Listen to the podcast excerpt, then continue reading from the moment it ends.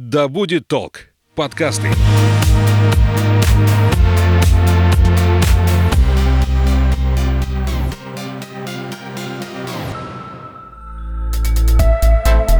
Привет, я Настя. Ты слушаешь подкасты об экологии и сортировке мусора «Ой, не туда». Сегодня в студии я одна. Это финальный эпизод сезона, и на этот раз я отвечу на те вопросы, которые чаще всего задавала своим гостям. И, как обычно, наливай чай или кофе в свой многоразовый стакан и вслушивайся. Я начинаю. Для начала я расскажу о том, с чего начался мой путь к осознанному потреблению и как появилось стремление помогать планете. Я выросла в небольшой деревне, вокруг меня никогда не было много мусора. Потому что в деревне, как правило, все свое, от овощей с огорода до молока и сыра.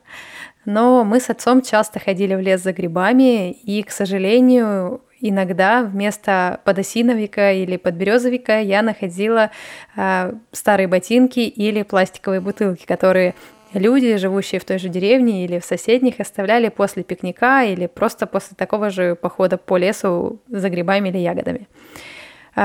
И отец уже тогда привил мне любовь к природе, потому что мы забирали этот мусор с собой. Во всяком случае, мы старались это делать, и Потом уже дома, когда скапливалось э, некоторое количество мусора, мы вывозили его на свалки, таким образом очищая лес. Э, и, наверное, сейчас многих шокирует, что я так спокойно говорю о том, что мы вывозили мусор на свалку, но э, на самом деле в этой деревне тогда, когда я была маленькой, не было альтернативы какой-то утилизации мусора.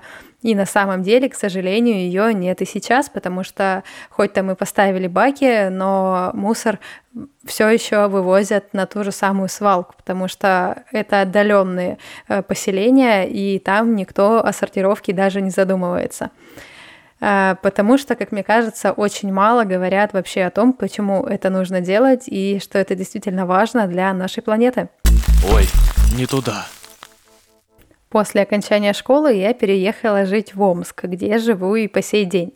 Но я не забыла о том, что нужно э, помогать своей планете быть чище, и начала ходить на городские субботники и очищать от мусора те места, где я люблю гулять, например, берег Иртыша или парки городские. И даже если я не иду на субботник, а просто прогуливаюсь по скверу и вижу валяющуюся на, э, под деревом бутылку, то я просто несу ее в урну. А если рядом в шаговой доступности есть бак для сортируемого мусора, то я отнесу его туда. И мне не стыдно и не противно. Я э, понимаю, что помогаю хоть немного, хоть на тысячную долю процента быть чище своему городу и тому месту, где я живу. А сейчас я открою вам один страшный секрет. Приступая к записи эпизодов подкаста, я преследовала одну корыстную цель. Я хотела научиться быть экологичной и обустроить свою жизнь так, чтобы меньше вредить планете. И я этой цели достигла. И все благодаря, конечно же, гостям студии, которые делились своими знаниями со мной и с каждым из слушателей. Э, например, я начала сдавать макулатуру. Да, признаюсь, я не сдавала макулатуру до того, как начала записывать подкасты. Но в третьем эпизоде ко мне в гости приходил Максим Чапов, руководитель проекта Кедротека, который рассказал мне, как это делать правильно и почему действительно макулатура – это ценный ресурс для переработки, что из нее можно сделать и как это помогает планете. А еще я научилась не покупать ненужные вещи. Об этом я говорила с гостями в пятом и шестом эпизодах. Мы говорили о том, как сделать экологичным свой гардероб. До того, как я обсудила эту тему со своими спикерами, я никогда не была в секонд-хенде. А теперь э, мне очень даже нравится, и я понимаю, что таким образом я сохраняю свой бюджет, потому что трачу на одежду гораздо меньше денег и помогаю планете, не пополняю свалки бесконечным количеством одежды. Каждый из гостей безумно вдохновил меня на дальнейшее изучение темы экологичной жизни.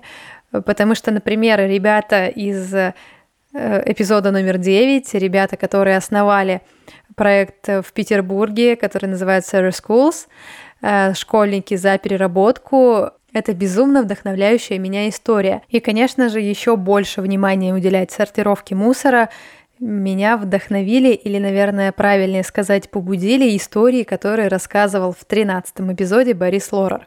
Это история о том, как выглядят мусоросортировочные заводы и что там вообще происходит, и насколько тяжел труд тех, кто там работает.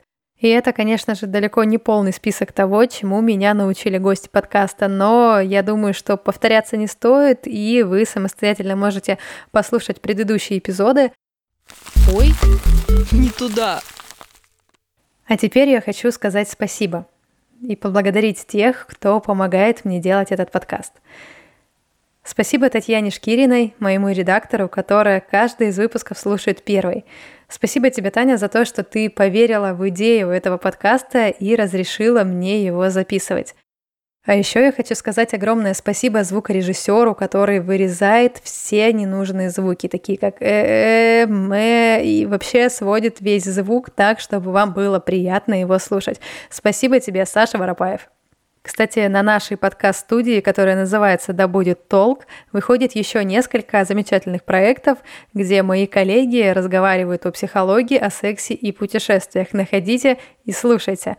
И, конечно, огромное спасибо всем тем, кто приходил на записи подкастов. Я знаю, что в современном мире, в том сумасшедшем ритме, в котором мы живем, найти два лишних часа, да даже час на запись довольно сложно, потому что у каждого есть свои важные дела. И здорово, что для вас говорить об экологии – это тоже важно.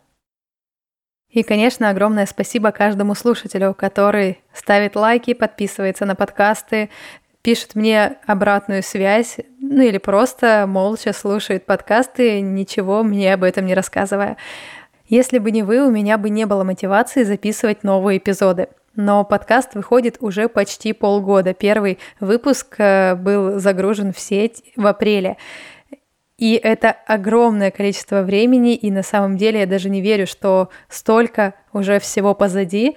Но если подкасты записываются, значит это кому-нибудь нужно?